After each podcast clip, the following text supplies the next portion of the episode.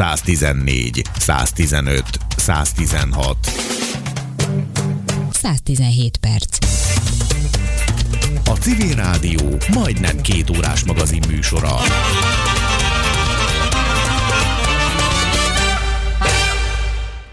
Képzeld el, hogy nincs mennyország. Nem nehéz, csak próbáld ki. Nincs pokol se alattunk, fölöttünk csak az ég ragyog. Képzeld el, hogy minden ember csak a mának él. Képzeld el, hogy nincsenek országok, nem olyan nehéz. Nincs miért ölni, vagy meghalni. Nincsenek vallások. Képzeld el, hogy mindenki békében él. Imagine. Képzeld el, egy látomás. Ezen a napon, 1940-ben született John Lennon, későbbi nevén majd John Ono Lennon, születési nevén pedig John Winston Lennon. Liverpoolban látta meg a napvilágot, éppen ma, 79 évvel ezelőtt. Szóba kerül ma még a békehimnusza a mai adásunkban, úgyhogy tartsanak velünk és töltsük együtt ezt a 117 percet 2019. október 9-én. Maradjunk együtt civilek. 114, 115, 116. 117 perc.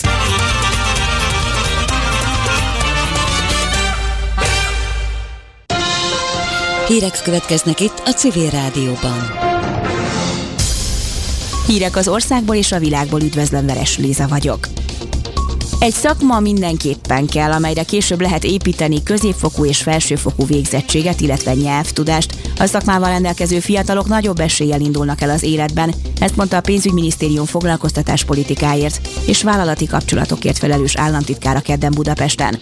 Bodó Sándor a szakmáz pályaválasztási kiállítás megnyitóján kiemelte, hogy a rendezvénynek elsősorban a munkaerő utánpótlásban van fontos szerepe. A kiállítás ugyanis a 13-14 éves fiataloknak nyújt segítséget, abban, hogy végül milyen iskola felé induljanak el. Bici Orsolya, a miniszterelnökség miniszteri biztosa arra hívta fel a fiatalok figyelmét, hogy olyan szakmát választanak, amivel el tudnak helyezkedni, és amivel meg tudnak élni itt Magyarországon. A Fogyasztóvédelmi Hatóság eredményesen lép fel az e-kereskedelemben a megtévesztő termékeket értékesítő webáruházakkal szemben a fogyasztók érdekében, hangsúlyozta az Innovációs és Technológiai Minisztérium kereskedelem politikáért és fogyasztóvédelemért felelős államtitkára egy sajtótájékoztatón Budapesten.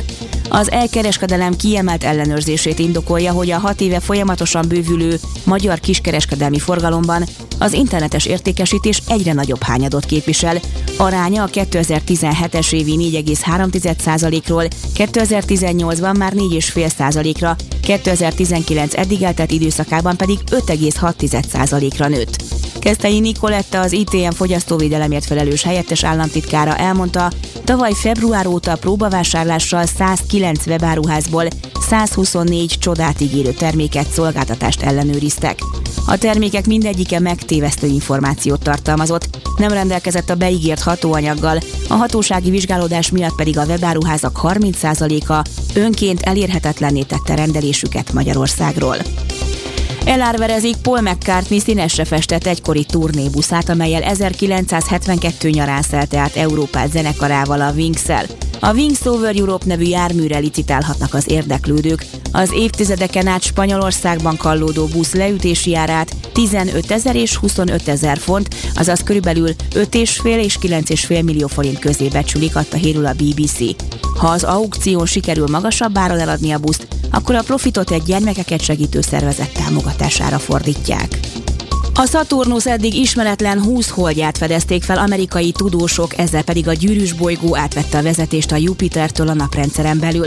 A Saturnusnak az újakkal együtt már 82 kísérője lett, míg a Jupiter körül csak 79 kering olvasható a BBC hírportáján. Az 1990-es évek vége óta a Jupiter volt a naprendszer legtöbb holdal kísért bolygója. A 20 objektum mindegyike körülbelül 5 km átmérőjű, 17 visszafelé kering a Saturnus körül, a maradék három ellenben a Saturnus forgásával megegyező irányban.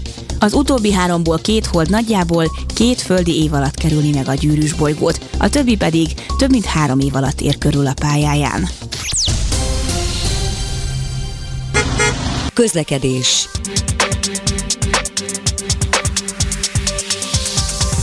Budapesten egy műszakípás jármű okoz forgalmi akadályt a 10. kerületben a Keresztúri úton a Gyógyszergyári utca közelében. Egy sávon váltakozva halad a forgalom. Lassú a haladás a Nagy körúton és a Hungária körgyűrűn a nagyobb csomópontok előtt. Erős a forgalom a Budaörsi úton befelé a Nagyszülős utcai felüljárótól, a Rákóczi úton kifelé, a Clark Ádám térre vezető utakon, a Pesti alsórakparton és a Budai alsórakparton a Margit hittól délre, valamint a hatos főúton az m 0 autóútnál. A 13. kerületben a Dózsa György úton a Kassák Lajos utca előtt a Váci út felé vezető oldalon útszűkleten kell áthajtani aszfaltozás miatt. A 14. kerületben a Magyaródi úton befelé a Pitvar utcától a Róna utcáig csak egy sáv járható gázvezeték építés miatt. A kifelé vezető oldalon a Fráter György utcánál útszűkületre számítsanak, a Róna utcában a Magyaródi útnál a Nagy Lajos király útja felé tartóknak ugyancsak útszűkületen kell áthajtani. Nyesőné Vas Gabriella, BKK Info.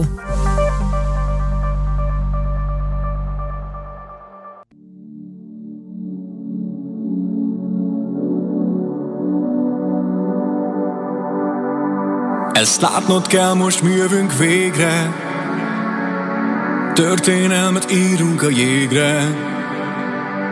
Tőlünk visszhangzik az ég is Alig hittek bennünk, de itt vagyunk mégis.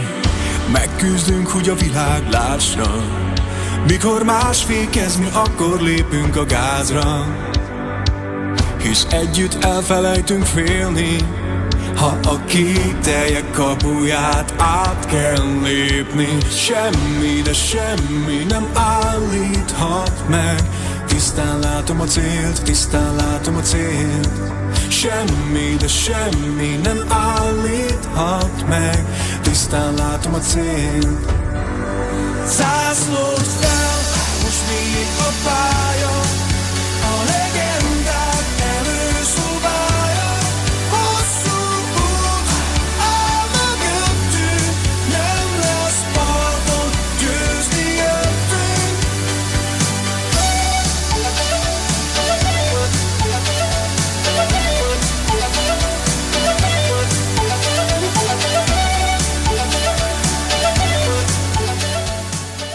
114, 115, 116. 117 perc.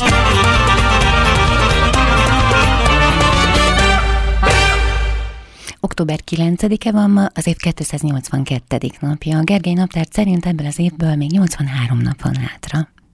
A 2019. évi önkormányzati választásokig pedig még négy napunk van. Itt lesz ma velünk az adásban több témában, és a Budapest főpolgármester jelöltjeivel kapcsolatosan számos téma. Berki Krisztián, Puzsér Robert, Arus István és Karácsony Gergely véleménye is. A Greenpeace szegezte nekik egyértelműen, és a későbbiekben majd számon kérhetően is a kérdést, mit gondolnak a klímahelyzetről, milyen konkrét elképzelésekkel vágnának neki a város vezetésének október 13-a után.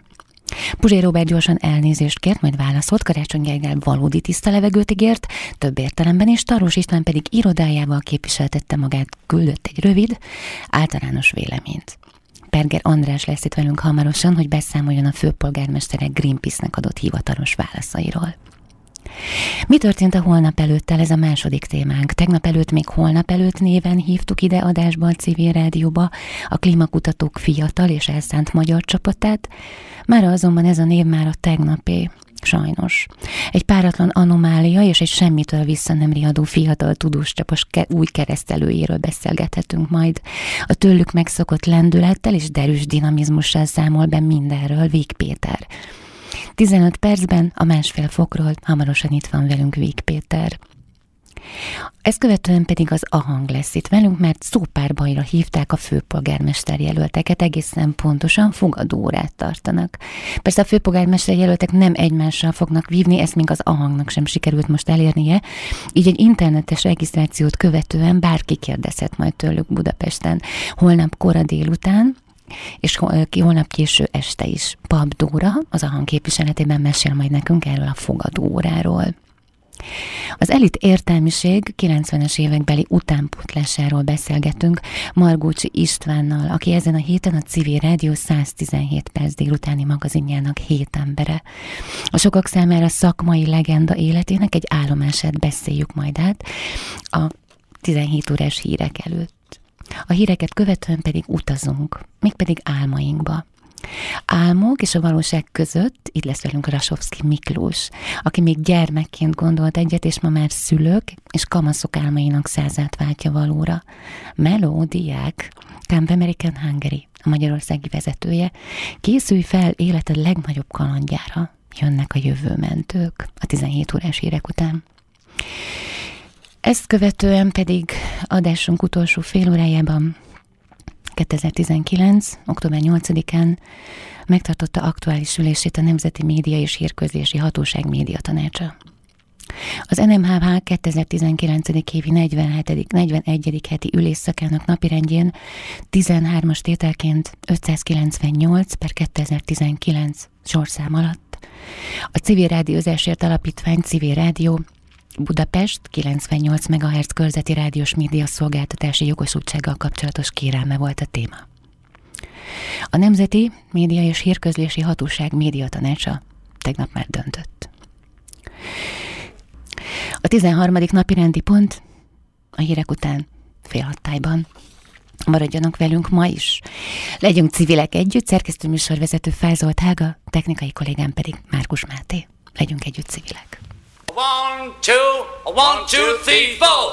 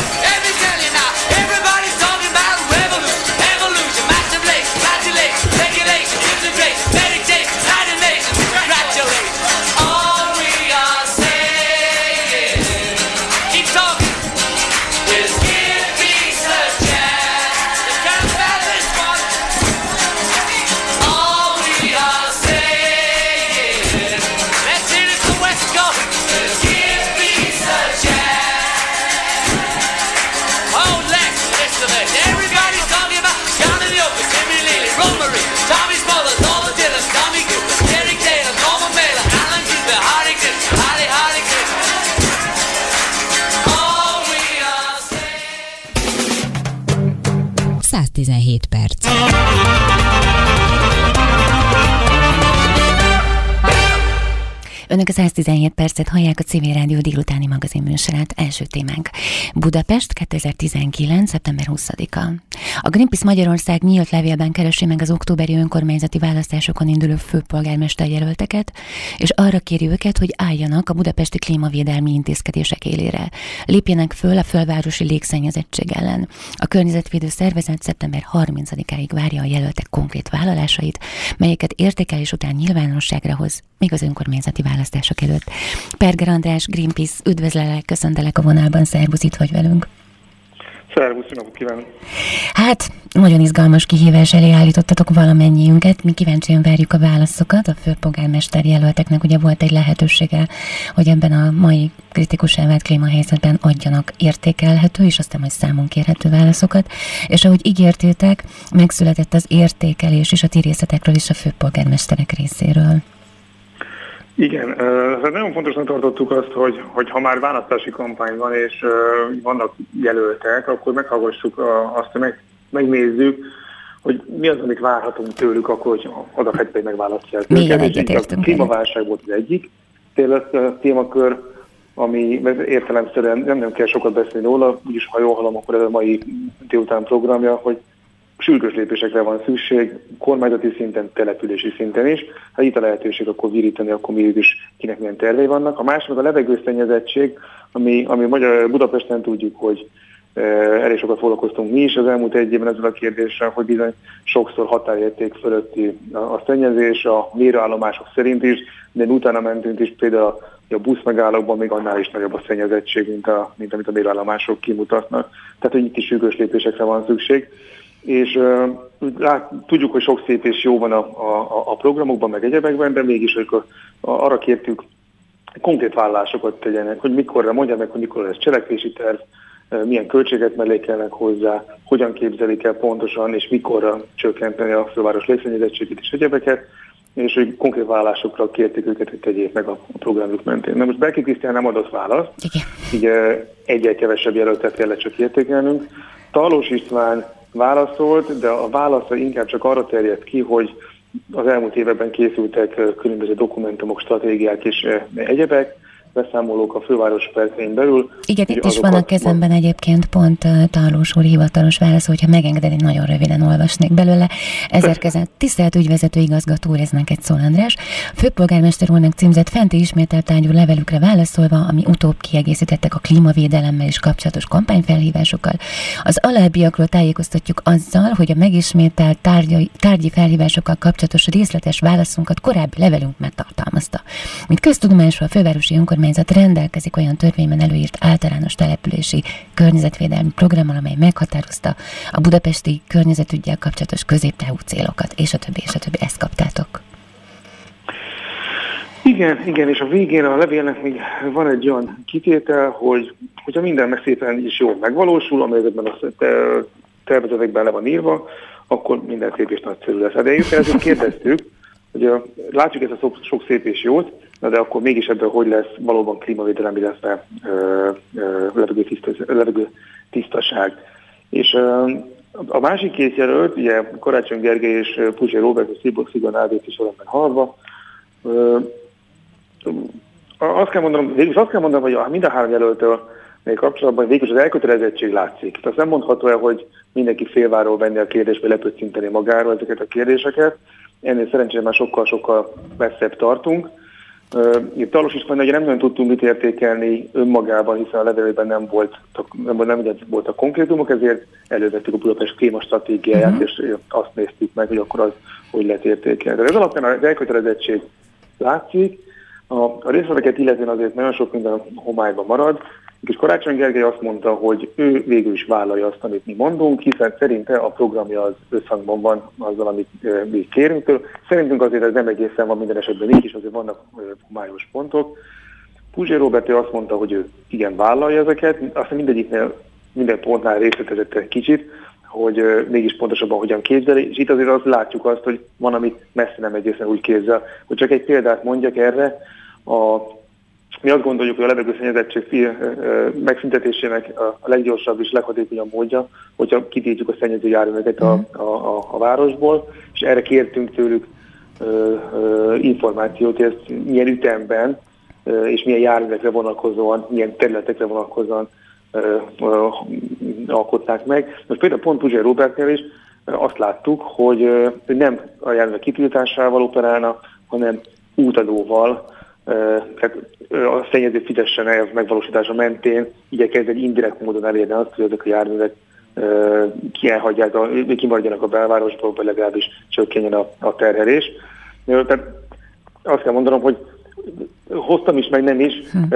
ilyen jellegű üzenetekkel sokat találkoztunk, de találkoztunk olyan is, amikor még azt mondtuk, hogy végül is, amit a mi kértünk, meg amit a jelölt mondatok végül is egybe vágnak. Aha, tehát, hogy, igen, igen, de lehet, hogy ez is okozhatja, nem, hogy igazából ugye vannak a politikai mondatok, és vannak a szakmai mondatok, és okozhatja az, hogy a kettő között lehet rémes nagy különbség, mert keresitek a szakmát azokban a mondatokban, amik egyébként inkább politikai célzattal születnek. Hát az egyik ilyen jó példa szerintem az, hogy a, a jelöltek azok úgy tűnik, hogy fontos hangsúlyt fektetnének a lakóingatlanoknak a energetikai megújítására, illetve a kibocsátásnak csökkentésre, egy üdvözlendő dolog, hiszen borzasztó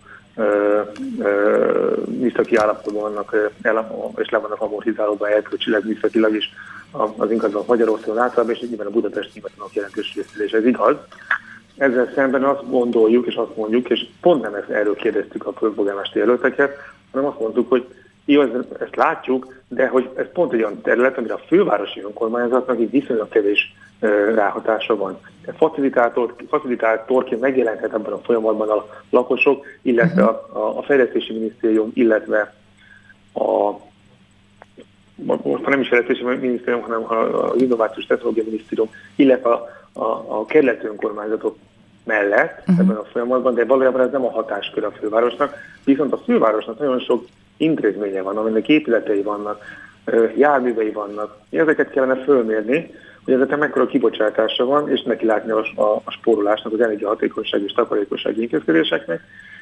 És erre vonatkozóan azt láttuk, hogy hát erre vonatkozó konkrét terve nem nagyon van a jelölteknek. Márpedig itt pont egy olyan dolog, ahol lehet azt mondani, hogy nem politikai szlogenként hangzik el mm. az, hogy én szeretnék tenni valamit, hanem így konkrét kibocsátás csökkentést is lehetne eredményezni. Szóval itt én egy kicsit, mondjuk kicsit csalódott vagyok, azzal együtt, hogy, hogy azt látom, hogy sok ambíció van, bizonyos tekintetben pont arra nem kaptunk választ, hogy jó, de akkor hogy lesz ebből a valós cselekvési terv, hogy lesz ebből, hogy lesz egy ütemterv, mikor amit tetszenek akarni megvalósítani, és milyen forrásokból ezt, ezt nem minden esetben találtuk meg. Érdekes egyébként, hogy már maga a kérésetek is rávilágított több olyan szakmai pontra, amiről az előbb beszéltél, tehát hogy már hangsúlyt kapnak a válaszokban, hangsúlyt kapnak meg a jól feltett kérdésekben, már hangsúlyt kapnak azok, hogy nincsenek még élhetően jól kidolgozott koncepciók.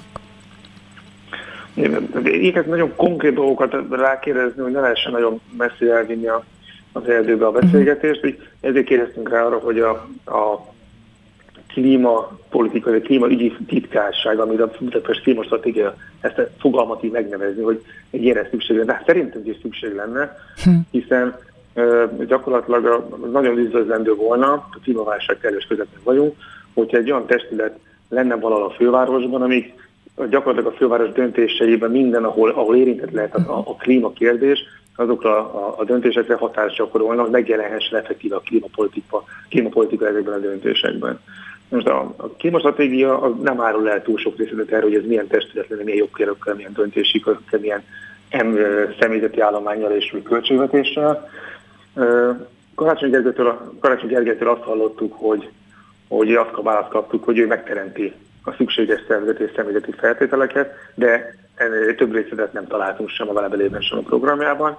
Puzsé Robert ígérte azt, hogy ezt ő mindenképpen meg tudja valósítani, és őt, ő azon dolgozik, hogy a klímapolitika az áthassa a, a fővárosi döntéshozatalt. Ettől függetlenül a pontos részletek nála is hiányoztak. Hm. Mi a tervetek egyébként, András? Hétfőn visszatértek rá, vagy legalábbis ugye természetesen a kötelező procedúrát követően? Én azt gondolom, hogy a legfontosabb az az, hogy minden, amire ígéretet kaptunk, és amit látunk leírva a politikai programban, bárkit is választanak meg, főpolgármester. Ez egy buzdító mindenkit mennyire el szavazni, nem csak Budapesten, hanem más településeken is. És mi mindig visszatunk arra, hogy a kampány végnapjaiban vagyunk, hogy meg lehet kérdezni a jelölteket, legyenek azok telepi képviselők vagy polgármesterek, arról, hogy, hogy ezeken a, ezeken a területeken környezetvédelemmel kapcsolatban legyen az klímavédelem, légszennyezettség, a vízbázisok védelme, bármi, ami az adott területen, településen fontos, hogy kérdezzék, hogy mit terveznek, milyen terveik vannak, éppen azért is, hogy a számon kérhető legyen akit is megválasztanak. Budapesten is ez lenne a legfontosabb, hogy most már azért viszonylag jó képet kaptunk, egy csomó mindent hallottunk, láttunk, kicsit konkretizálni is sikerült, aztán meglátjuk, hogy amikor a, a, a megvalósítás elkövetkezik, az, az hogyan fog történni, viszont az egyik legfontosabb szerintem, ez tulajdonképpen ki kell lépnie az embernek is, kicsit többet kell vállalni a, a, a politikai térben, ha szabad ezt így mondani. Az, nem csak az a mi felelősségünk, hogy megfelelő jelölteket választunk meg a, a, a pozíciókra, hanem az is a mi dolgunk, hogy utána rákérdezzünk, hogy azok, akik ígértek, az hogy, hogyan valósult meg. Nem, hiszen az egyik lehetőség az, hogy panaszkodunk, hogy nem történik semmi, vagy nem azt történik, amit szeretnénk, de most itt a lehetőség, hogy nézzük meg, hogy mit ígértek, és utána kérik számon ezeknek a megvalósítását. Ez, ez nagyon fontos, hogy ez nem egy öncélú dolog kell legyen, így gyakorlatilag így arról van szó, hogy a, a, a klímaválság, viszont a légszennyezettség is az, az egészségünkre megy.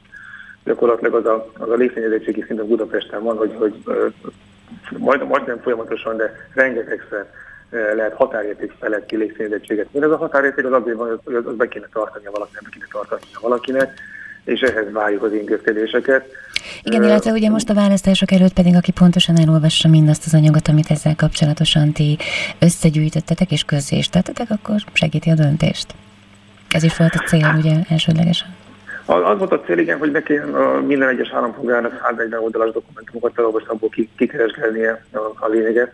Bár ez akinek már van ideje, mi is szívesen hallgatunk tőle további ötleteket, de én azt gondoltuk, hogy, kíván, hogy igyekeztünk azt a négy legfontosabb pontot kíván, szerintünk a legfontosabb pontot rákérdezni, hogy ami leginkább sürgető és égető és a leggyorsabban szerintünk megvalósítandó, legalábbis leggyorsabban, leghamarabb el kell kezdeni a megvalósításra. Így van, és akkor ezeket pedig a Greenpeace Magyarországi oldalán keresztül el is érhetik, és mindenki pontosan elolvashatja, hogy én is elolvastam az előbb Tarlós István úr válaszát.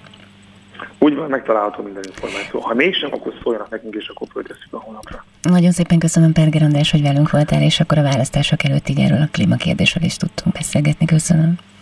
Én is köszönöm szépen, minden jót. Ja.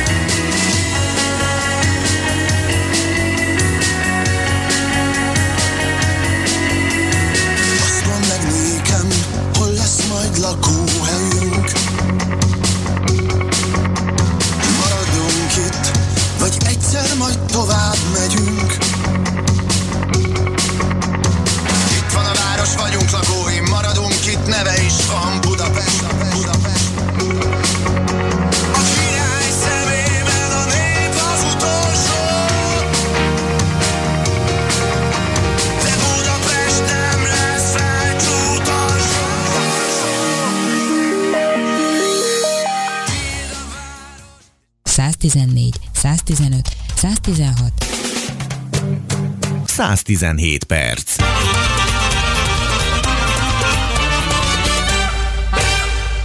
Önök a civil rádiót hallják, ez pedig itt a 117 perc című délutáni magazinunk. Hát az elmúlt napokban másfél fokra kerültünk a holnap előttől. Kevesebb, mint tegnap előtt történt. Itt van velünk a vonalban Vík Péter, az egykori holnap előtt csapatának alapítója és vezetője, ma pedig már a másfél fok vezetőjeként üdvözölhetlek. Péter, mi történt? Szia Helga, üdvözlöm a civil rádió hallgatóit. E, igen, sajnos nevet kellett változtatnunk, és ahogy itt ebben a e, rádióban már annyiszor hallhatott minket a közönség holnap előttként nyilatkozni, hála neked és a 117 percnek, vagy akár tegnap az Aula című műsorban, e, holnap előttként ismert meg minket e, a, a, a magyar társadalom, az érdeklődők, azonban Sajnos egy jogi ügylet miatt konkrétan megfenyegettek minket egy névjegy bitorlási perrel, ezért nevet kellett, márkát kellett váltanunk, azonban mindenkit, mindenkit szeretnék biztosítani, hogy a, a csapat és a lelkesedés ugyanaz, ugyanazért dolgozunk, hogy az éghajlatváltozás rendkívül összetett témakörét közérthetően, közérthetően kézzelfoghatóan elmagyarázzuk a magyar társadalom szélesebb rétegeinek, a másfélfok.hu oldalra költöztünk át a holnap előtt.hu-ról, illetve megtalálhatóak vagyunk továbbra is Facebookon és Instagramon is másfél fok néven. Hm. Ugye mi főleg a civil szervezetekért és a civil szervezetekről rádiózunk. Péter, az az anomália, amiben ti kerültetek, nem biztos, hogy egyedi. Azt tudom, hogy miután végigélhettem veletek, tudom azt, hogy most könnyű már, könnyebb róla erősen és ugyanolyan lendületesen beszélni, mint ahogy mindig is szoktatok a klímaváltozásra, tehát ugyanez a dinamizmus és derő jellemezte a névváltozás körüli anomáliákat is, de azért volt ebben néhány álmatlan éjszaka és nagyon nehéz nap. Egész pontosan mi a csuda történt? Nagyon is volt benne. Szerencsére, ami tovább vitt minket, az a, az a közönségünknek és a követőinknek a, a lelkesedése. Hm. Alapvetően egy, mi egy projekt vagyunk, az Európai Klíma Alapítvány támogatásával a The Explorer Society alapítvány felügyelete alatt működünk, tehát nekünk, nekünk céljaik vannak mi, vannak, mi azért jöttünk létre, hogy dolgozzunk, mi egy non-profit társaság vagyunk, tehát bevételt nem termelünk, van egy kitűzött célunk, ami pedig a minőségi tájékoztatás. És szerencsére ezt a közönség és a követőink nagyon szeretik, és az ő támogatásuk volt az, ami így sikeresen túlvitt minket ezen a mélyponton. És akkor válaszolva a kérdésedre, hogy ugye még szeptember közepéig kell visszamennünk a, az időben, ami egyébként... Tehát tegnap egy, előtt. Igen, tegnap előtt, ami egy borzasztóan uh, izgalmas és nagyon aktív időszak volt a, az éghajlatváltozásnak mind a tudományos, mind az aktivista, mind a kommunikációs szempontjából. Egyrészt megjelent az IPCC-nek, az ENSZ éghajlatváltozási kormányközi testületének az óceánokról és krioszféráról szóló különjelentése, valamint szeptember 23-án New Yorkban klímacsúcsot tartottak. Ezt követően ugye 20 és 27-e között globális klíma, klímahét volt globális klímasztrájkkal Magyarországon is, illetve még 23 előtt volt az úgynevezett Covering Climate Now akció, amin Magyarországon az Index.hu csatlakozott, és rengeteg éghajlatváltozással kapcsolatos hírrel árasztotta el a nagy érdemi közönséget, és ebben mi is bekapcsolódtunk. Tehát már csak így felsorolni is sok, hogy mennyi mindenben vettünk részt, és ennek a kellős közepén, amikor amúgy is erőn felül ö, dolgozunk, ezt minden álszerénység nélkül állíthatom, akkor kaptunk egy ügyvédi felszólító levelet, és nem, nem kívánom megnevezni az illetőt és a, a szervezetet két okból. Egyrészt semmiféle további konfliktust nem szeretnénk, mi a munkára szeretnénk koncentrálni. Másrészt lett volna lehetőség pozitív reklámra is, én nem szeretnék ezután neki semmiféle reklámot csinálni a médiában, ugyanis próbáltunk békéltetéssel közeledni felé, hogy mi, mi, mi a csodának kell egy ilyen tipikus vesztes-vesztes szituációba belemenni, ahol az ügyvédeken kívül senki nem nyer, mert azzal, hogy mi elvesztettük a nevünket, ő ezáltal nem nyert igazából semmit. Tehát nem, nem értem, hogy, hogy lehetett volna ebből egy gyümölcsöző kooperáció is, ehelyett elköltöttünk mind a ketten valószínűsíthetően elég sok pénzt ügyvédekre, jogi képviseletre, azért, hogy ne történjen igazából semmilyen pozitívum. Hmm.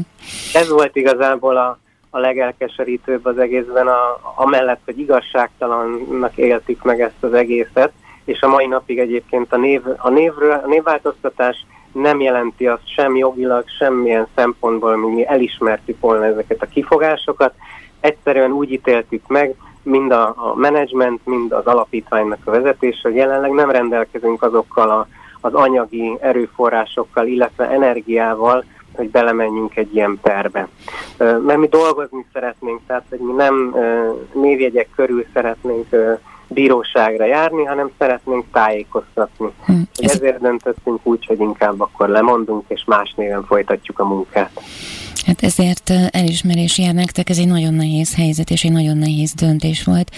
Azt sem tudom elképzelni egyébként, hogy egy holnap előtt nevű kifejezéssel kapcsolatosan vajon milyen támadás érhet benneteket, tehát plagizálás, vagy, vagy a holnap szó védett? Am, amellett, hogy nem, sajnos az az igazság, és ezt valószínűleg mindenki tudja, hogy a jog az nem az igazság. Igen, hallom róla, hogy nehezen beszélsz meg erről Igen, a igen, bocsánat, hogy egy kicsit, mert hogy még azért mindig felkavaró ez az egész, hogy, hogy a jog nem az igazságról szól, hanem a jogszabályokról. Hm. És a kettőnek nagyon sokszor semmi köze az égvilágon egymáshoz, és amellett, hogy nem szeretnék több részletet elárulni, hogy nehogy itt nem tudom, valaki Igen. kinyomozza, hogy ki volt az illető, sajnos uh, itt már a névjegy jogban az összetéveszthetőség lehetősége Jaj. is felvethet olyan jogi kategóriát, ami adott esetben peranyagnak jó. És akkor ugye elkezdődik az ezzel kapcsolatos pereskedés, bizonyítás, ellenbizonyítás, kinek milyen érdekes érült, de ahogy te is mondtad, teljesen abszurd az egész, ugyanis nem hamisított táskákat vagy cipőket árulunk, hanem minőségi tartalmat szolgáltatunk, és nem termelünk semmilyen bevételt. Tehát azért is állunk érthetetlenül és rendkívül szomorúan az egész előtt, mert nem érezzük úgy, hogy bárkinek kárt okoztunk volna. Tehát nem, nem, nem, nem az van, hogy előfizetéssel paywall mögött működne az oldalunk, és akkor mi elcsábítottunk máshonnan olvasókat, akiket ezért nem, nem ők nyertek meg. Úgyhogy sajnos így jártunk a, a jog talaján, de szerencsére úgy érzem, hogy a, az igazság azért az továbbra is mellettünk van.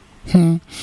Ezek szerint akkor nem is a ti területekkel, területetekkel azonos témában vagy területről érkezett igazából a támadás, hogyha jól értem, hanem valami teljesen más. Nagyon, nagyon ügyesen kérdezed, hogy, hogy, hogy, hogy ugye több, több részlet kiderüljön az ügyből, de természetesen van egyfajta termékkapcsolás, tehát hogy a, a, az illető, aki megtámadott minket ezzel a felszólító levéllel, és előzetesen egyébként lett volna rá lehetősége, de nem vette fel velünk a kapcsolatot, hogy tisztázzuk ezt a félreértést. Tehát van termékkapcsolás, nyilván nem szolárium szalont üzemeltet, és uh-huh. emiatt támadott meg minket.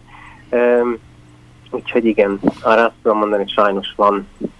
De, de, de annyit még szeretnék elmondani, hogy, hogy a, a közönség ebből semmit nem érzékel, tehát hogy ugyanaz a csapat, ugyanaz a lelkesedés és mhm. ugyanolyan erőbedobással, sőt, ha lehet, még, több, még nagyobb erőbedobással fogunk dolgozni, ugyanis ahogy ö, kőkemény munkával felépítettük ezt a, ezt a márkát, most szeretnénk a másfél fokot, hogyha lehet még még magasabbra, még messzebbre repíteni.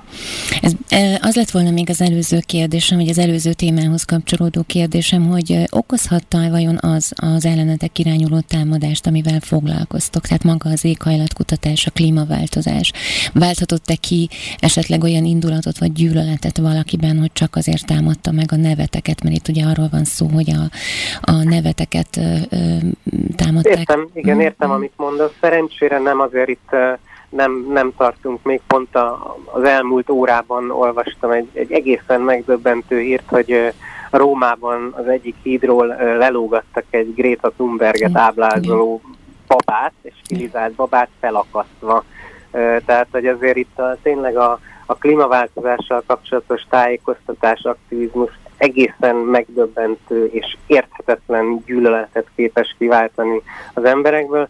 Szerencsére itt azért mi még nem tartunk, tehát hogy egyáltalán nem azért kaptuk ezt a támadást, nincsen mögötte semmiféle összeesküvés elmélet, tehát hogy nem, nem, a, nem a titkos mm-hmm. szolgálatok és a, a nem tudom...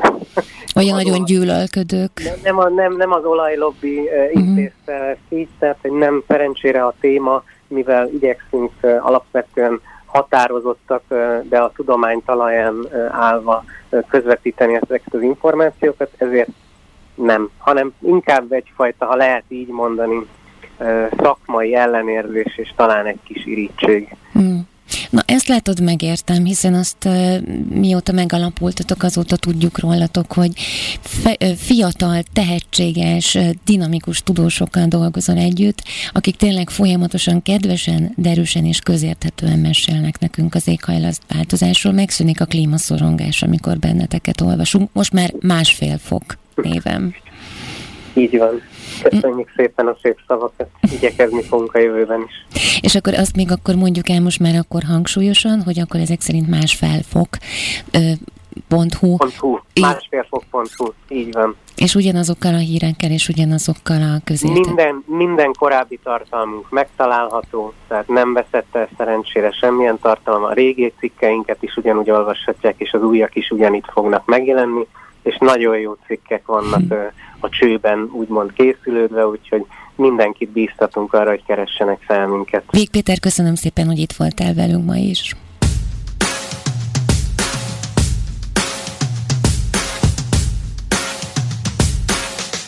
szívünk nyughatatlan, jól tudom, mit bír. Eljött a pillanat, a szél ma bennünk sír.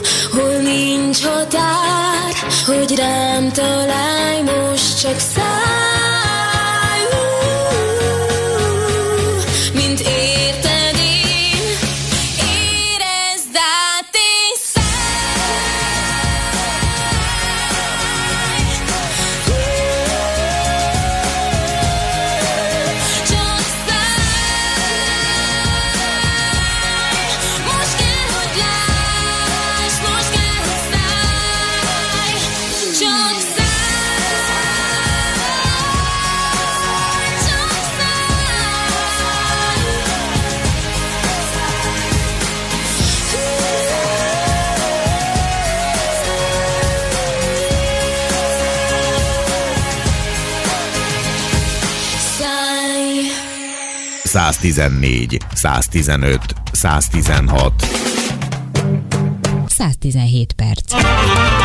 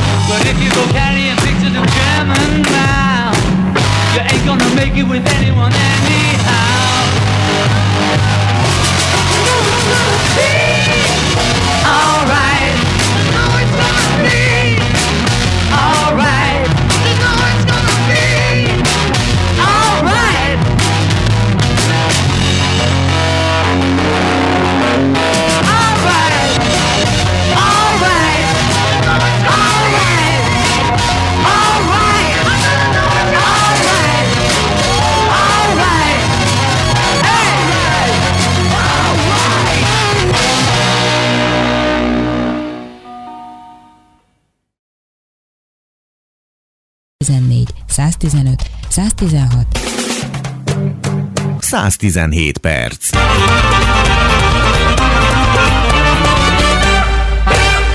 Önök a Civil Rádió majdnem két órás délutáni magazin műsorát hallják, ketten készítjük ma az adást önöknek, Márkus Máté kollégámmal, én pedig Fázolt Helga vagyok. Képzeljék el, holnap fogadórára megyek, mégpedig nem is akár kihez, először Puzsér Roberthez, utána pedig Karácsony Gergelyhez.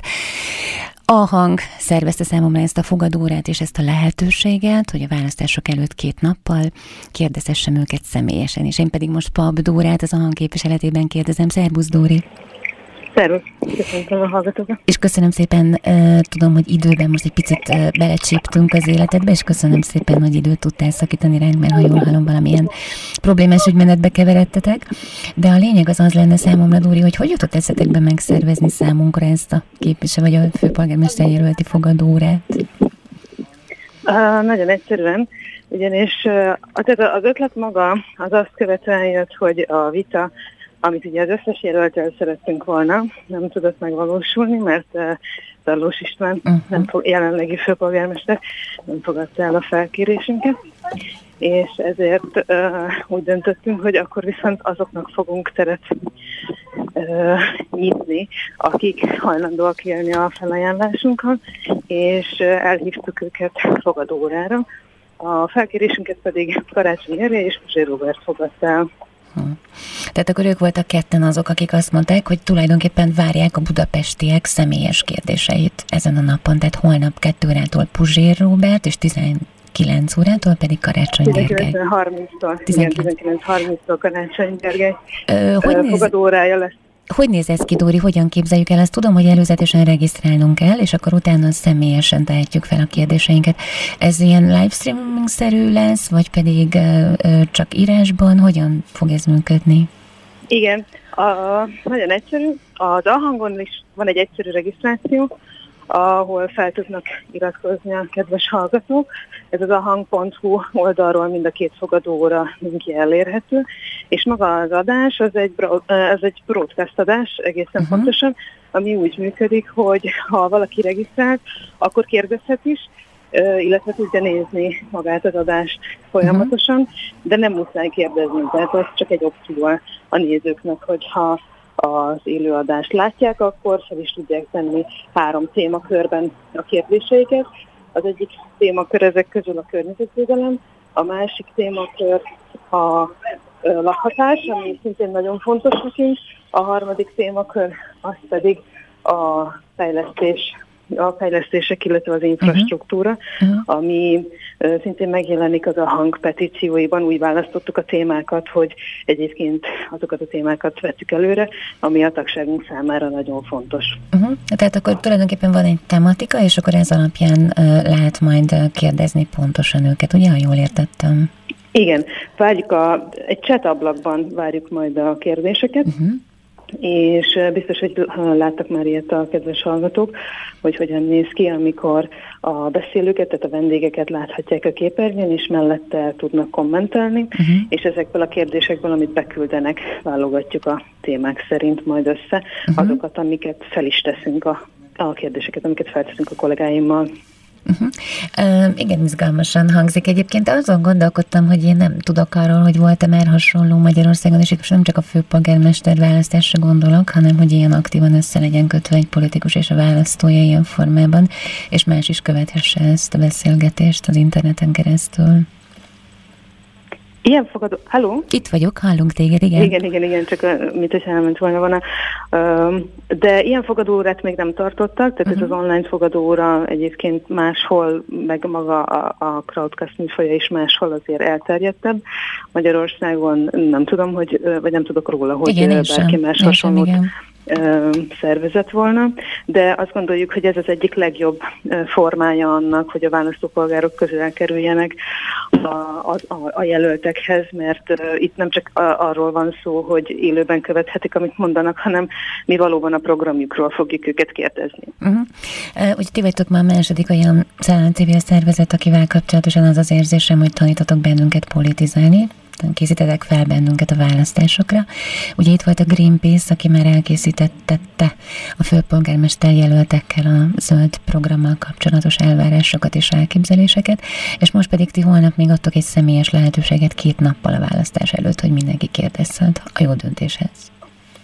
Igen, valóban, mert azt gondoljuk, hogy ez a folyamat tényleg nem arról szól, hogy valaki ellen, hanem valakinek a programját kell ö, figyelembe vennünk akkor, amikor elmegyünk szavazni. Uh-huh. Hát én köszönjük nektek ezt a lehetőséget. A hangpap Dóra, köszönöm, hogy velünk voltál ezen a délutánon is. Köszönöm a lehetőséget.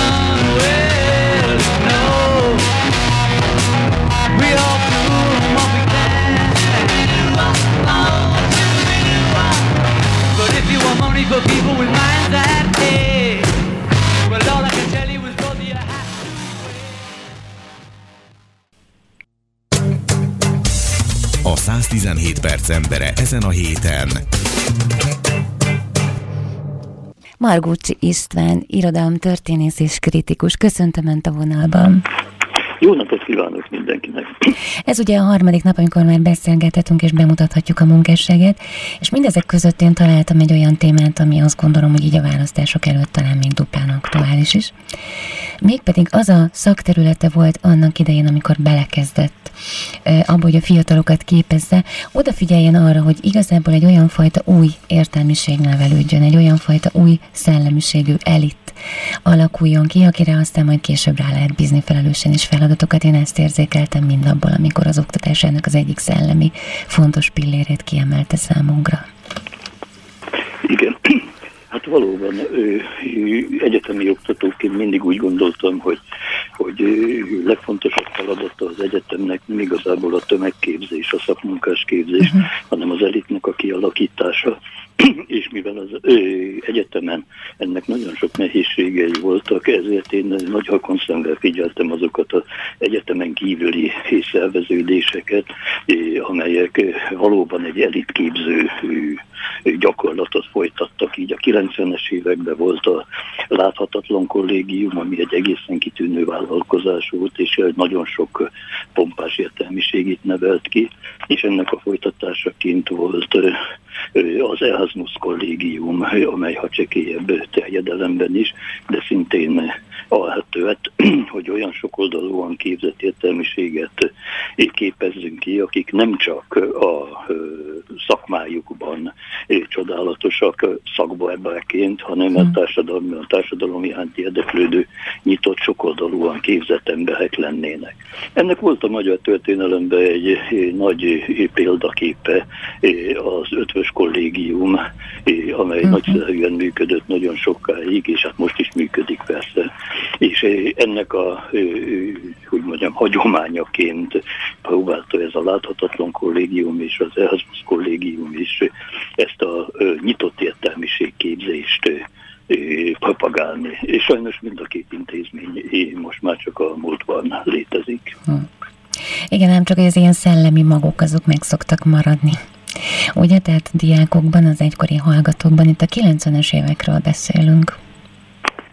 Igen, hát a 90-es éveknek a mondjam, nagyon nyitott, nyitott légkör, nagyon sokoldalú tájékozódást tett lehetővé, és hát mind a láthatatlan kollégium, mind az Erasmus kollégium nagyon sokféle szakma felé nyitott. Voltak ott jogászok, közben közgazdászok, filozófusok, a higészek, művészettörténészek, és egymáson próbálták ki az értelmiségi diskurzusnak a lehetőségeit, és ez azt kell mondanom, hogy mind a két intézmény esetében rendkívül gyümölcsöző volt.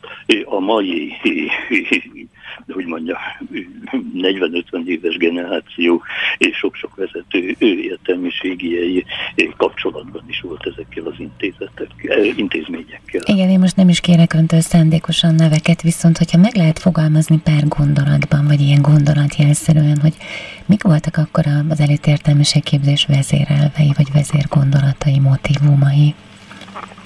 Hát nézd, először is természetesen a saját szakmának maximális prezentálása és, és képviselete. Itt komoly felvételi vizsgák voltak, amik azt kell mondanom, hogy nagyon kellemetlenek lehettek, nem légkört illetően, hanem követelményeket illetően.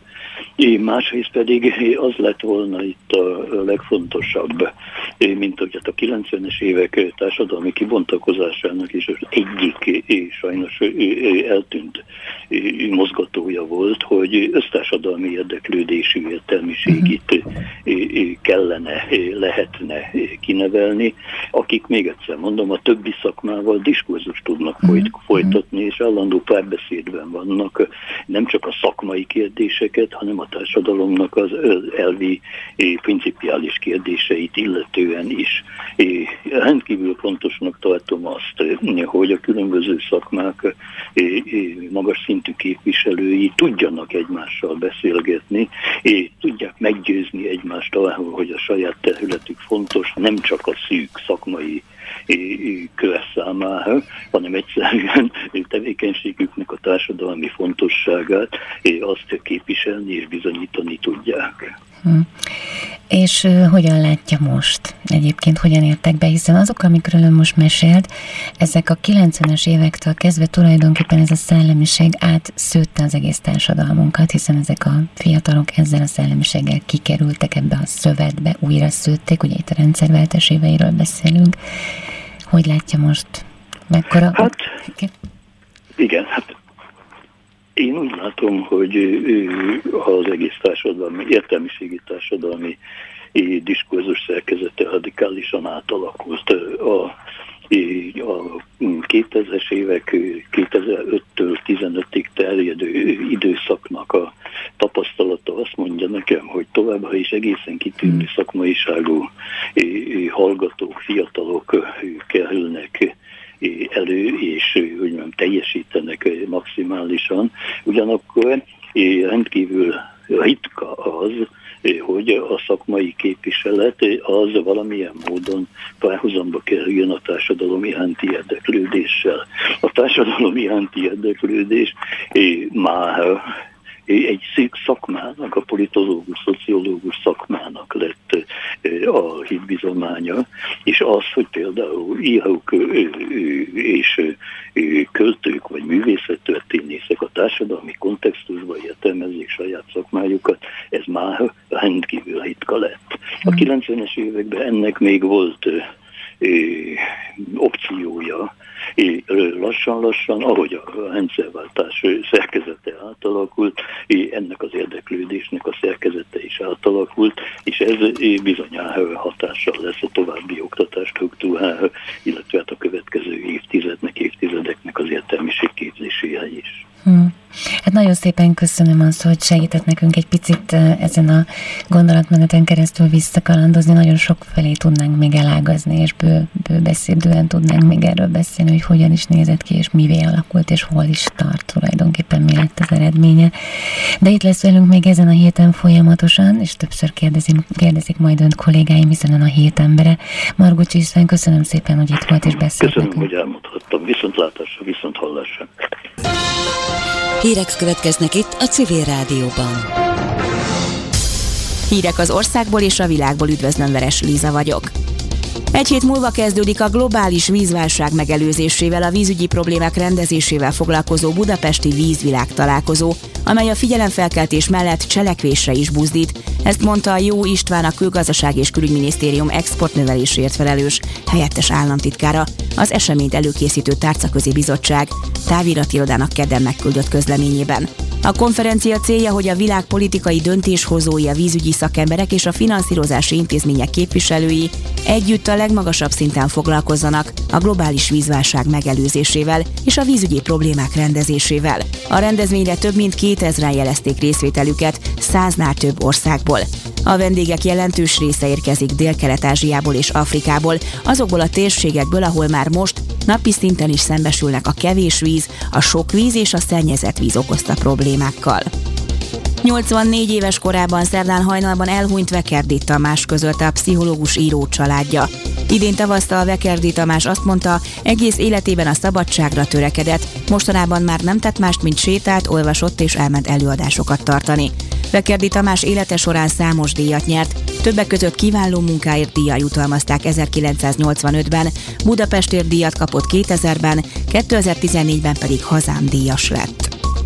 Mintegy 15 ezer gyermek szurkol majd vasárnap a magyar labdarúgó válogatott Azerbajdzsán elleni hazai Európa bajnoki selejtezőjén, amelyet a Magyar Szövetségnek zárt kapuk mögött kell megrendeznie. A szervezet kedden a honlapján emlékeztetett arra, hogy az Európai Szövetség Fegyelmi Bizottságának korábbi döntését pénteken jóváhagyta a Fellebbviteli Bizottság, viszont az MLS 14 év alatti utánpótlás játékosok és futballt szerető fiatalok meghívásával igyekezett biztosítani az EB selejtezőhöz illő szurkolói hangulatot a Grupama arénában. Kiemelték, hogy a klubok, iskolák, intézmények részéről jelentős érdeklődés mutatkozott a lehetőség iránt, így 5 nap alatt 15 ezer gyermek jelentkezését regisztrálták. Kedd délutára pedig megteltek a rendelkezésre álló helyek a stadionban, és újabb jelentkezéseket már nem is tudnak elfogadni. A magyar válogatott csütörtökön 20 óra 45 perctől Horvátország vendége lesz Splitben, majd három nappal később 18 órától fogadja Azerbajdzsánt. 30 üres műanyag palackért jár egy metrójegy Rómában. Egy automatába kell bedobálni a palackokat, és már is kapjuk a jegyet, amelyel metrózni lehet, vagy 100 percig bármelyik buszt használni. Minden palack 5 centet ír a legújabb rendszerben, és 30 palack kell ahhoz, hogy összejöjjön egy jegyára, amelyet akár egy telefonos applikációra is le lehet tölteni az utazás előtt, és így még papírt sem használ a rendszer. Eddig három állomáson lehetett így fizetni, és az első statisztikák szerint egy hónap alatt 100 ezer palack gyűlt össze. A város vezetése most azt tervezi, hogy kiterjesztik más megállókra is a rendszert. Közlekedés. Budapesten megszűnt a forgalmi akadály a Fogarasi úti felüljárón befelé a Csömöri út után, illetve a Rákóczi hídon Pestre, a Szerémi út után a külső sávban is. Tart a helyszínen is az Árpád hídon Pest felé a Margit-szigeti lehajtó után a külső sávban. Torlódik a forgalom.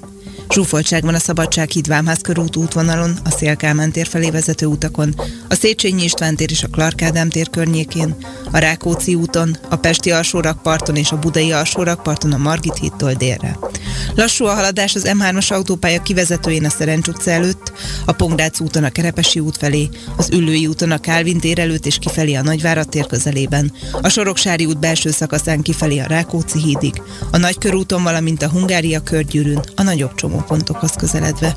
Erős a forgalma a Budaörsi úton befelé a Nagyszőlős utcai felüljárótól, a Hegyalja úton kifelé a Bakcsomópontig, a Szerémi út Rákóczi híd útvonalon a Galvani utcától, a Hűvösvölgyi úton a Szilágyi Erzsébet fasortól, a 10-es főúton az Ürömi körforgalom közelében, a 11-es főúton kifelé a Pók utcától. Nyeső Névas Gabriella, BKK Info.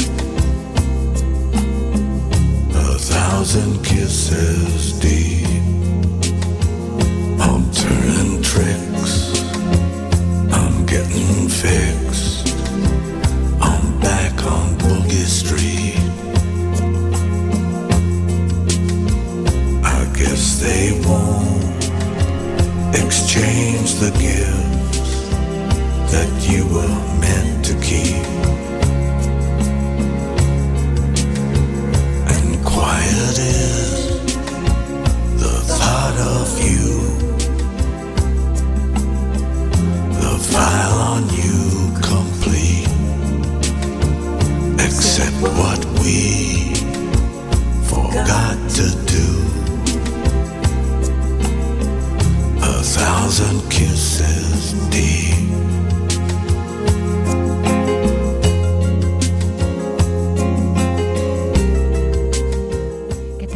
2019. október 9-e van, az év 282. napja.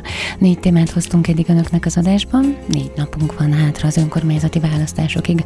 Vajon mit gondol Puzsér Robert, Berki Krisztián, Tarvos István és Karácsony Gergely arról, hogy mi a feladat és mi a lehetőség a klímával kapcsolatosan. A Greenpeace kérdezte erről őket, mi pedig a Greenpeace-t kérdeztük. Ha meg akarják tudni a válaszokat, akkor kérem önöket, hogy menjenek fel a Greenpeace Magyarországi oldalára, olvassák el, hogy mit írt Tarlós István, Karácsony Gergely és Puzsér Robert Berki Krisztián nem válaszolt. A Greenpeace kérdésére olvassák el, hiszen október 13-án főpolgármestert is választunk. A Greenpeace pedig felkért bennünket arra, hogy valamennyi településen érdeklődjünk a zöld politika iránt. Ezt követően pedig a holnap előtt csapatával beszélgettünk, akik egy nehéz anomálián vannak túl, másfél fokkal kellett változniuk, pár nappal ezelőtt túl vannak rajta. A klíma és éghajlatváltozás híreit ugyanilyen dinamizmussal hozzá kell nekünk.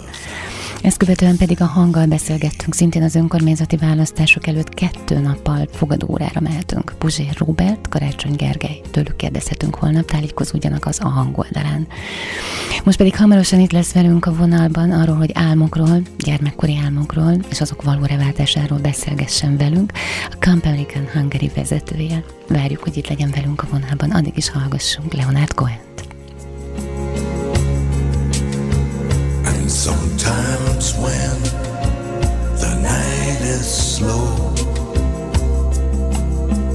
the wretched and the meek, we gather up our hearts and 117 perc.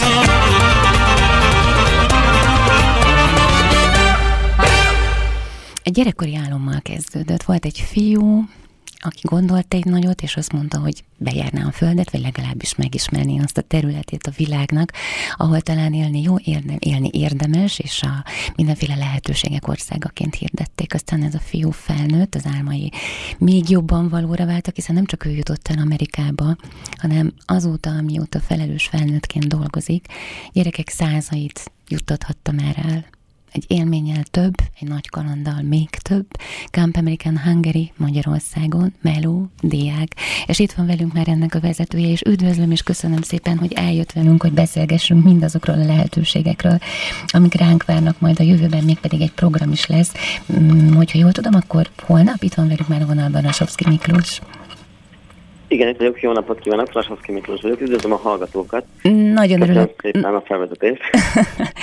Hát igen, mert az az igazság, hogy ö, hm, hogy is fogalmazzam ezt meg, hogy ugye nagyon sokszor azokat a szavakat, amiket használunk, úgy érezzük, hogy nem is te túlzásokba esünk, de ebben az esetben nem. Tehát itt mesék valóra váltásáról van szó, itt mesék születnek az ön munkásság az ön keze alatt. Hát én ennél szebben nem tudtam volna megfogalmazni, ezt megmondom őszintén.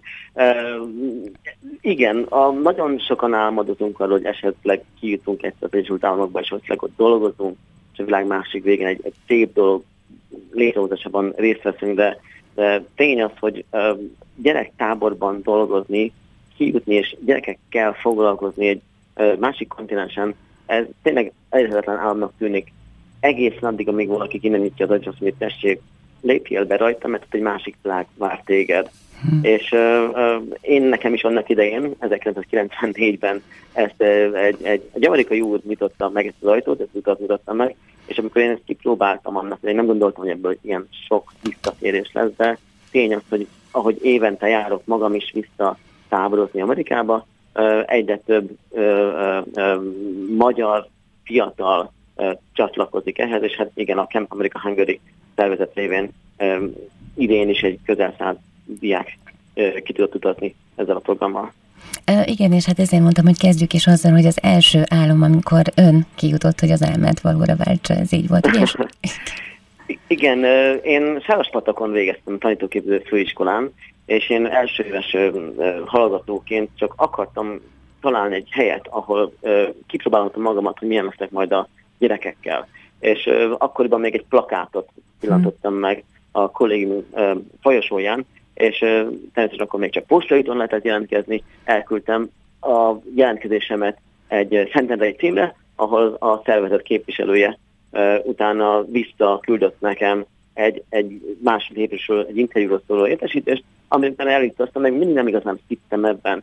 Utána viszont kicsit felgyorsultak az események, én annak idején azt írtam be, hogy én vívást tudnék oktatni, mert középiskolás koromban vívtam egy budapesti egyesületben, és utána nagyon meglepett, hogy mennyire nem kellett ezt nagyon magas szinten csinálni, hanem uh, tényleg az úgynevezett fun level szintjén lebutítva, mégis sok játékkal dúsítva hagyottam vívástőkeknek, és amikor hazajöttem uh, az első kint töltött nyár után, Kaliforniából hazatértem, akkor így magam sem hittem, hogy ez a sok emléket, a sok élményt, uh, uh, milyen nehéz lesz feldolgozni, és milyen nehéz lesz utána uh, azt mondani, hogy csak ennyi volt.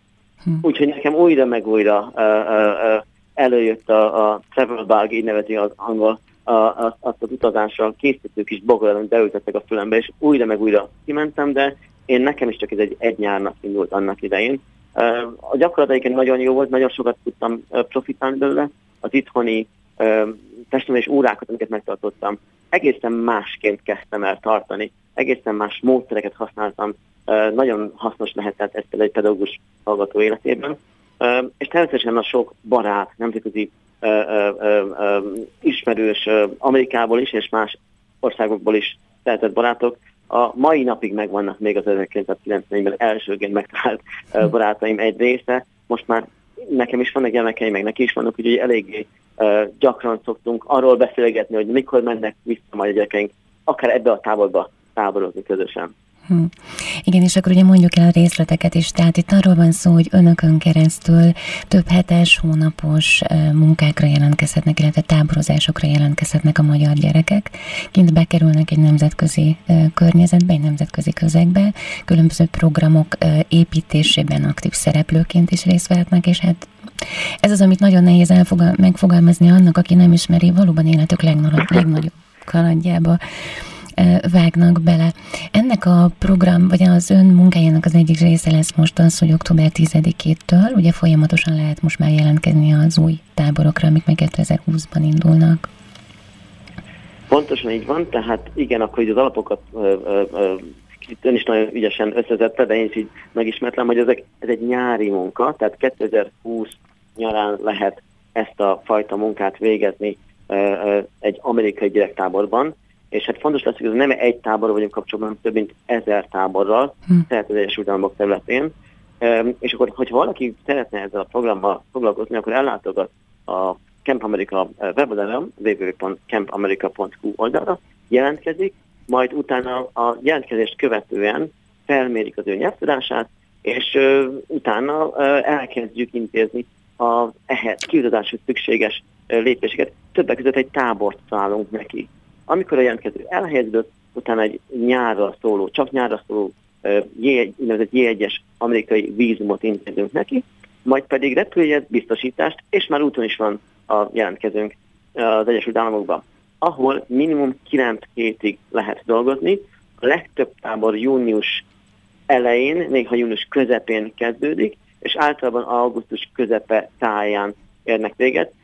Vannak nagyon korán és viszonylag későn kezdő táborok, de, de azt, hogy jellemzően minimum 9 hétig tart, és a nyár nagy részét felöleli ez az időszak, az, az, az közös mindegyik táborban. Igen, illetve A jelen- illeszkedik igen? a magyar, a magyar ö, oktatás vagy a tanmenethez is, ugye, tehát pont ö, véget ér a Magyarországon az iskolai tanév, és még nem kezdődik el, tehát pont befér ebbe a kis résbe az amerikai táborozásoknak az Pontosan így van. A legtöbb jelentkezőnk általában vagy egyetemista, akik gyorsan leteszik a vizsgáikat június első heteiben, majd június közepetáján kiutaznak.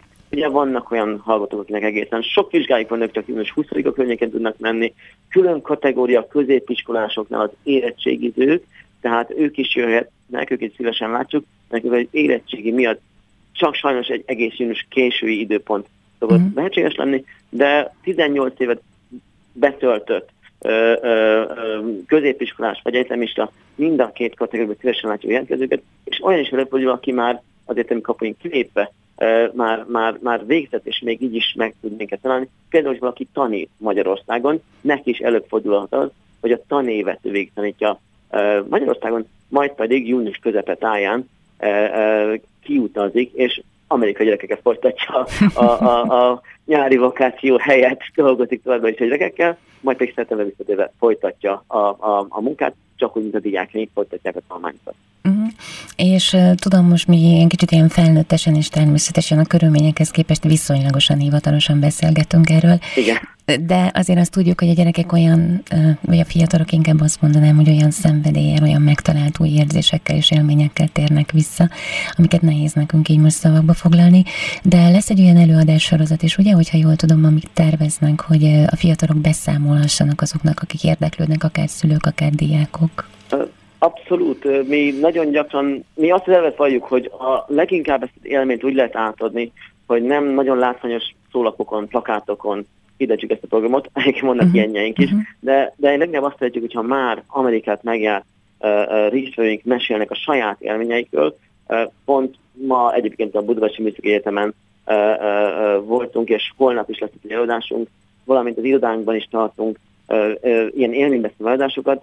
A, a honlapunkon meg lehet nézni, hogy mikor melyiknek ilyen időpontja van, de mindig azt el vagyok, hogy ha valaki már volt kint, és ő elmondja, hogy neki milyen volt ez a nem is rövid nyár, hmm. hogy mennyire nagy élmény volt ezekkel együtt dolgozni, és mégis a hetente egyszer esetik egy szabad nap, ha milyen sokat jelentett nekik, és hogy már az utolsó perceket szinte számolták, hogy mikor mehetnek ki erre a szabad napra, ugyanakkor meg mégis milyen nehéz volt ott hagyni a nyár végén a, a, a, ezt a családias közeget. Ezt tényleg csak úgy lehet elmondani, átadni, hogy megmutatjuk saját személyes videóinkat, fotóinkat, elmesünk pár történetet, és akkor egy kicsit talán át tud jönni, hogy ez mennyire meg tudja változtatni az ember életét, hogy ő 9, esetleg 10 hétig egy amerikai gyerektáborban elzártan a világtól, gyerekeknek tanít mindenféle foglalkozásokat, úgynevezett aktivitásokat. Igen, és én ezért is fogalmaztam úgy még a műsor előtti felkonfunkban, hogy ugye, ugye önök jövőt mentenek. Tehát itt egyrészt arról van szó, hogy évtizedekre meghatározzák ezeknek a fiataloknak a sorsát, másrészt ugye pedig egy olyan nemzetközi elfogadó, sok színű szó szerint és sok rétegű közegbe kerülhetnek be a magyar gyerekek, amiben azt gondolom, hogy nagyon nehezen tudnának másképp, vagy akár még csak a szülői nyaralások kapcsán is. A, abszolút így van.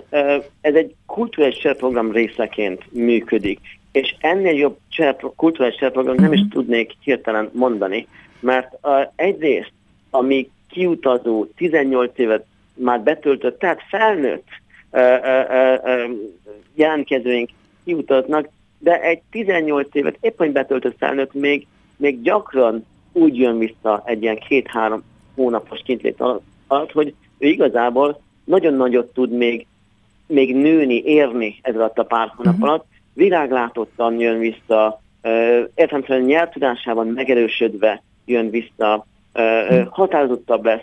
Nagyon sokszor látom én magam is a jelentkezőimben, májusban szokott egy ilyen kiutazás előtti találkozunk, amikor összegyűlnek, és, és meg lehet mondani, hogy azon a találkozón ki az, aki már volt kint, és ki az, aki most először meg, mert egészen másként szoktak kommunikálni, beszélgetni velünk azok, akik már megjárták az Amerikát, mint, mint akik először utaznak ki. A másik komponens pedig, amit muszáj vagyok, elnézést kérek, hogy ilyen részletesen mondom, de nem lehet nem megemlíteni, hogy amit Magyarországról ki tudunk vinni ezekbe a táborokba, annak az eleje hihetetlen. Hmm. A táborok nagyon gyakran engedik, sőt kérik, hogy mi Magyarországot mutassuk be a gyerekeknek. Én szoktam kivinni magammal a kis 5 pontosokat, azokat adom ilyen ajándékmegyeknek, hmm. szoktunk időnként számháborúzást tanítani, volt, hogy már főztünk gulyáslevest, vagy csináltunk kókuszgolyót, és a mai napig előfordul az, hogy az ember a táborban velem egy felnőtt, egy 20-22 éves, most már tábori gyerekszerű kolléga, és most hogy és nézd, Miklós, mit adtál nekem? 15 évvel ezelőtt, és előveszi azt az 5 forintos, amit annak ide adtam oda neki, vagy elmondja, hogy a mai napig emlékszem a kókuszgolyó ízére, hm.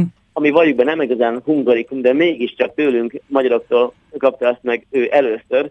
Ezek olyan érzések, hogy nem tudok elképzelni uh, még egy olyan uh, um, um, nagyköveti munkát, amit végzünk ezekben a táborokban, mint hogy gyerekekkel, 6-tól 11 éves korosztályú gyerekekkel vesztük át, beszéljük meg, mondjuk el, hogy milyen is a mi magyarországi életünk, mire vagyunk büszkék, mit tudunk nekik adni, és felnőnek ezek a gyerekek, és valószínűleg életükben nem jönnek el sajnos kis hazánkba, de mégis a kép, amit hazánkról kiderül, azt ők nem a tévéből, vagy az újságból, hanem egy magyar diáktól tudják meg, és ö, ö, olyan szép sportok, mint mondjuk vívás, lovaglás, ö, úszás, nagyon ö, híres magyar sportok, büszkék, hogy egy magyartól tanulták ezeket a sportokat a táborban. Hmm. Hát ilyen a Camp American családja, közössége. Razsovszki Miklós, Camp American Hungary, nagyon köszönöm, hogy itt volt velünk, és akkor bővebb információkat az oldalaikon, a magyar oldalakon keresztül találhatnak. Nagyon szépen köszönjük, hogy bemutatkozhatunk. This is the way you left me. I'm not pretending. No hope, no love, no glory, no happy ending. This is the way that we love, like it's forever. Then live the rest of our life, but not together. Wake up in the morning, stumble on my life. Can't get no love without sacrifice. If anything should happen, I guess I wish you well. Mm, a little bit of heaven, but a little bit of hell. This is the hardest story that I've ever told. No hope of love or glory, happy endings gone forevermore.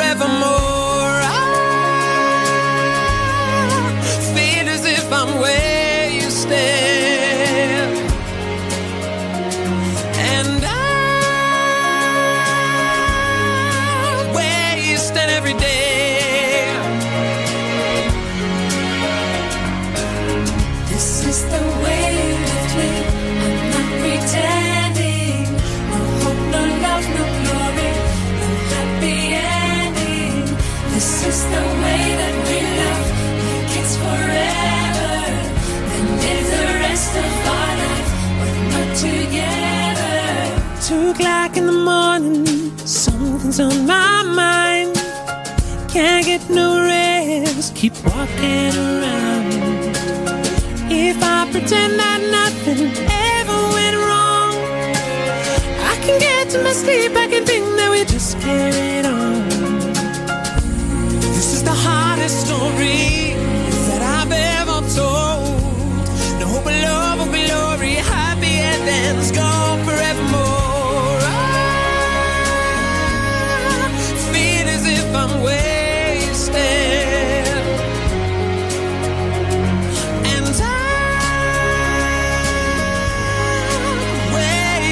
every day.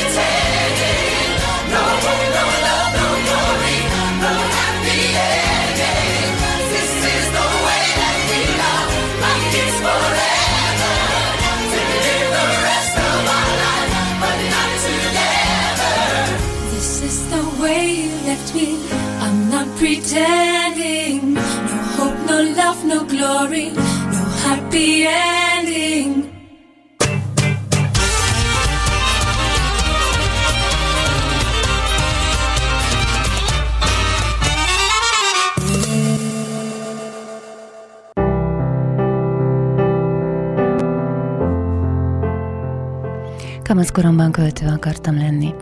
Az anyám azonban közölte velem, négy éves koromban, hogy az igazi tehetség ilyenkor már kitör. Rajtam pedig nem látszott. Akkor most mi legyek? És mit csinált ezzel szemben az apám? Darabonként megdicsérte a verseimet? Nem, szó sincs róla. Vett nekem egy stilisztikát, és beleírta kézzel. Tamáskám, én azt kívánom neked, hogy ne legyél költő, mert ez egy nagyon nehéz életsors. De ha mégis verseket szeretnél írni, akkor forgasd ezt haszonnal. Nem lett költő. Vekerdi Tamás pszichológus lett. Az ország pszichológusa. 2019. október 9-e. Családjában bejelentette. Vekerdi Tamás meghalt. 84 éves korában elhunyt. 1935. szeptember 21-én született Budapesten. Egyetemi tanulmányait az ELTE jogi karán végezte, 1954-1958 között, ezután pedig a BTK pszichológiai szakát is elvégezte, 1962 és 1967 között. Mirei Ferenc és Nemes Lévia szemináriumaira járt 1971 és 1975 között. A család és iskola külső, majd a belső munkatársa volt, a Színház és Filmművészeti Főiskola óraadó pszichológiai tanára 1972 és 1983 között nevelési tanácsadó a 9. és a 3. kerületben. Vekerdi Tamás. Köszönjük, hogy ismerhettük. I hope someday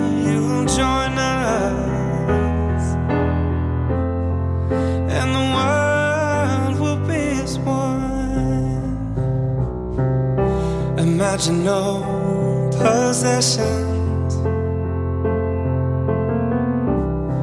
I wonder if you can. No need for greed or hunger.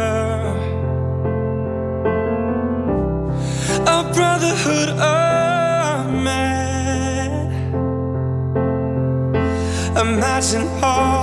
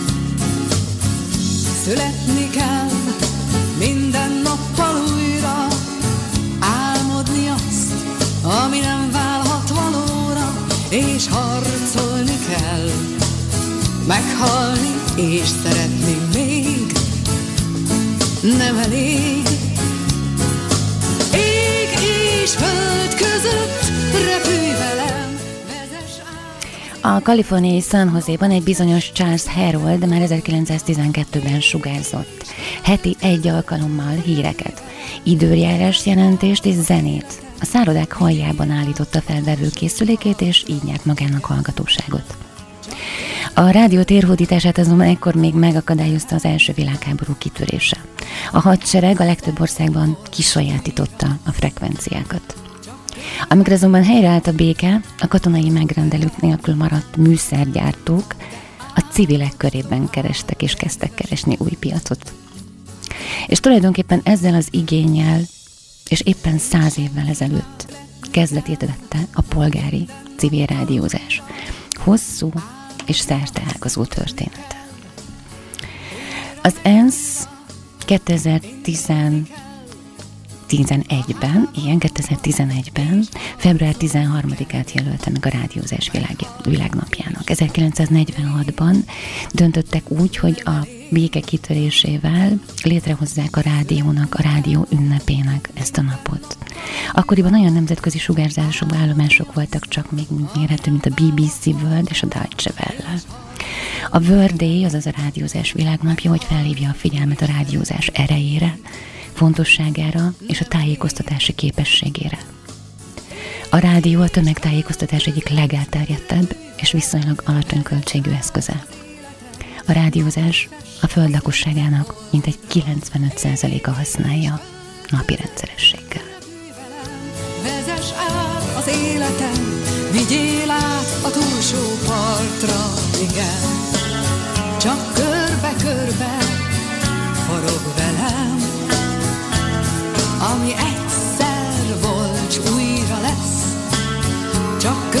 körbe-körbe forog velem, de álmodj tovább, kedvesem. Nincs senki más, aki helyedre léphet. Itt születtél, és itt kell élned. Nincs másik hely, nincs más idő, meghallod is. Csak itt lehet, születni kell. Minden nappal újra, álmodni azt, ami nem válhat valóra, és harcolni kell, meghalni és szeretni még nem elég. Ég és föld között repülj velem, vezess át a szürke holdra. Ég és föld között repülj velem, vezess át az életem, vigyél át a túlsó partra, igen. Csak körbe-körbe forog velem, ami egyszer volt, s újra lesz. Csak körbe-körbe forog velem, kedvesem. Keresem a hajnali szélben, vakító nap tüzében.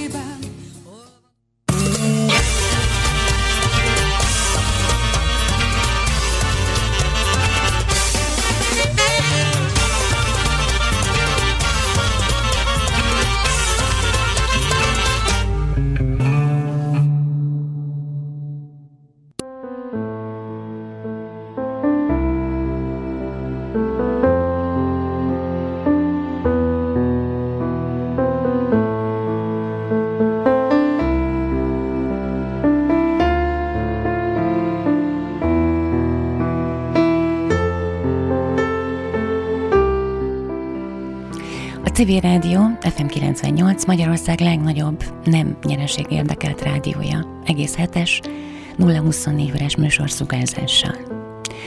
Tevékenységem. A rádió önmeghatározása szerint adásaik és működésük módja és a közösség érdekeit és formákat képviseli. Nem csak a közösségességről szólnak, de önmaguk is közösségekben, csapatokban készítik az általuk sugárzott adásokat. Ezen a műfajon belül a civil rádió egyik legfontosabb jellemzője, hogy az országos és regionális médiumoktól eltérően a nemzetközi és országos kérdések helyett sokkal inkább a helyi társadalom dolgaival foglalkozik. Önkéntesek működtetik. Műhelyük különösen nagy hangsúlyt kívánt fektetni a civil társadalom az önszerveződések budapesti jelenségeinek bemutatására, bátorítására és az ilyen törekvések nyilvánosságának és szakmai működésének segítségére. Évenként 758 civil szervezet vendége a civil rádiónak.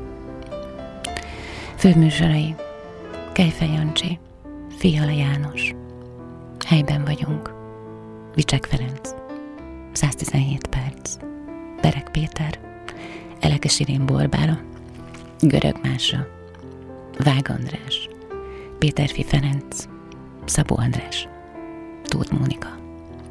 Demokrácia most, Péterfi Ferenc, Kapocs, Ifjúsági Segítő Magazin, minden kedden Szabó Andrással. Kontingens, Közéleti és körügyi kitekintő Tóth Mónika. Filagória, a védett közösségi tér. Ruzsa Viktor. Végtelen. Görög Mária, Krausz Tivadar. Orient Express, Salád Gergely. Kultúra, Kazinci Bálint. Zenei műsorok, Hangképcsarnok, Éci Gábor, Radó László. Külön óra, Tóth Mónika. Dalok Galop, Emil, Szabó András. Ahol a zene szól, minden szombaton Herbert Veronika. Málen Kírokot, Balog Viktor, Turuci Gergely. Jazzköz, Talér Gábor. És még sokan mások, nagyon sokan mások. Sugárzási frekvencia FM 98 MHz, Budapest 3-as határegyről. Folyamatos adások kezdete 1995. szeptember 1-e. Adóteljesítmény 42 watt. A műsor szolgáltatás jogosultsága ORTT 188 per 2000 23 számú határozat. 2019. október 8-án megtartotta aktuális ülését a Nemzeti Média és Hírközlési Hatóság Média Tanácsa. A rövidített nevén NMHH 2019. évi 47. ülésszakának napirendjeként, napirendjén 13. tételként 598 per 219 sorszám alatt a Civil Rádiózásért Alapítvány Civil Rádió Budapest 98 MHz körzeti rádiós média szolgáltatási jogosultsággal kapcsolatos kérelme volt a téma. A Nemzeti Média és Hírközlési Hatóság média tanácsa döntött tegnap. A Civil Rádió 2019. december 21-én elhallgat. A 13. napi rendi pont. A Civil Rádió 72 nap múlva elhallgat. Karácsony előtt négy nappal. A 98 MHz-en töltsük együtt, addig is. Ezt 72 napot. Maradjunk civilek együtt. Köszönjük.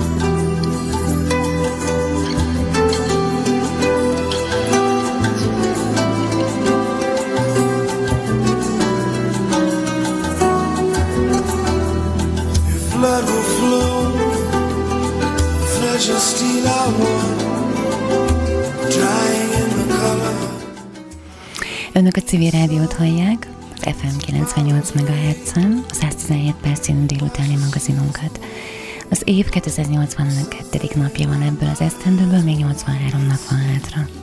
Együtt töltöttük ezt a délutánt is, ahogy az elmúlt 25 év során számos esetben.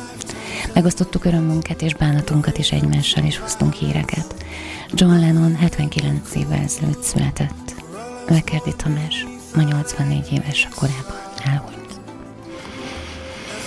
Együtt voltunk ezen a délutánon Márkus Máté technikai kollégámmal, zenei szerkesztőnkkel. Ő segített, hogy minden olyan hírt, amit ma fontosnak találtunk, és ma is fontosnak találtunk, elhozzunk önöknek.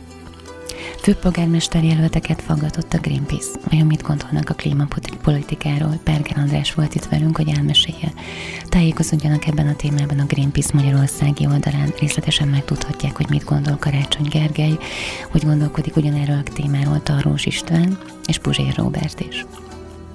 Hogy mi történt a holnap előtt csapatával, azt Víg Péter mesélte el nekünk a ma délután során. Másfél fok. Ez lett az új nevük, keressék a fiatal klímakutatókat ezen az új néven. Fogadórára megyek holnap, és remélem önök is velem tartanak. Az AHANG szervezte meg, ugyanis a főpolgármester jelöltek egymással nem tudtak leülni, beszélgetni, így a hang úgy döntött, hogy minket, mint választókat, egy speciális helyzetbe hoz főpolgármesteri képviselő, vagy főpolgármesteri fogadórát fognak tartani, keressenek és tájékozódjanak erről az eseményről az AHANG oldalán. Holnap kettőtől Puzsér Robertet kérdezhetik, 19 óra 30 perctől pedig Karácsony Gergelyt. Az elit értelmiség. 90 éves és 90-es évekről beszélünk, utánpótlásáról beszélgettünk Margócsi Istvánnal, aki ezen a héten a civil rádió hét embere. Ilyenkor mindig lehetőségünk van arra, hogy megmutassuk a munkásságot, az életutat, a mai nap során a 90-es évek elit értelmiségének képzéséről, gondolatairól beszélgettünk. Igen, arról a korosztályról, aki ma a döntéshozók között van, a társadalom szövetét alakították ki a 90-es években. Margucsi István erről beszélt nekünk. A híreket követően pedig jövőt mentettünk. Nagyszerű álmok. Magyarországon kívül magyar gyermekek számára egy teljesen nemzetközi közegben, ahol bőrszín és különböző más szegregációk nélkül gyermekek találhatnak egymásra, fiatalok. Itt volt velünk a Camp Amerika vadonatúj programjának szervezésében Rasovszki Miklós, aki maga is egy álmot váltott valóra, amikor belevágott ebbe a magyarországi kezdeményezésbe. Tájékozódjanak a magyarországi oldalakon keresztül. És ezen a napon is itt volt velem adásban Márkus Máté, hogy segítse munkámat technikai pultban zenei szerkesztőként. Itt voltak velem azok a kollégák is, akiket most nem lehet adásba sorolni, és nem lehet adásba mondani, de valamennyien a civil rádió munkatársainak részei. 73 napot fogunk még együtt tölteni az FM 98 MHz-en. Maradjanak velünk minden nap. Köszönöm, hogy együtt vagyunk civilek. Fázolt Ágát hallották.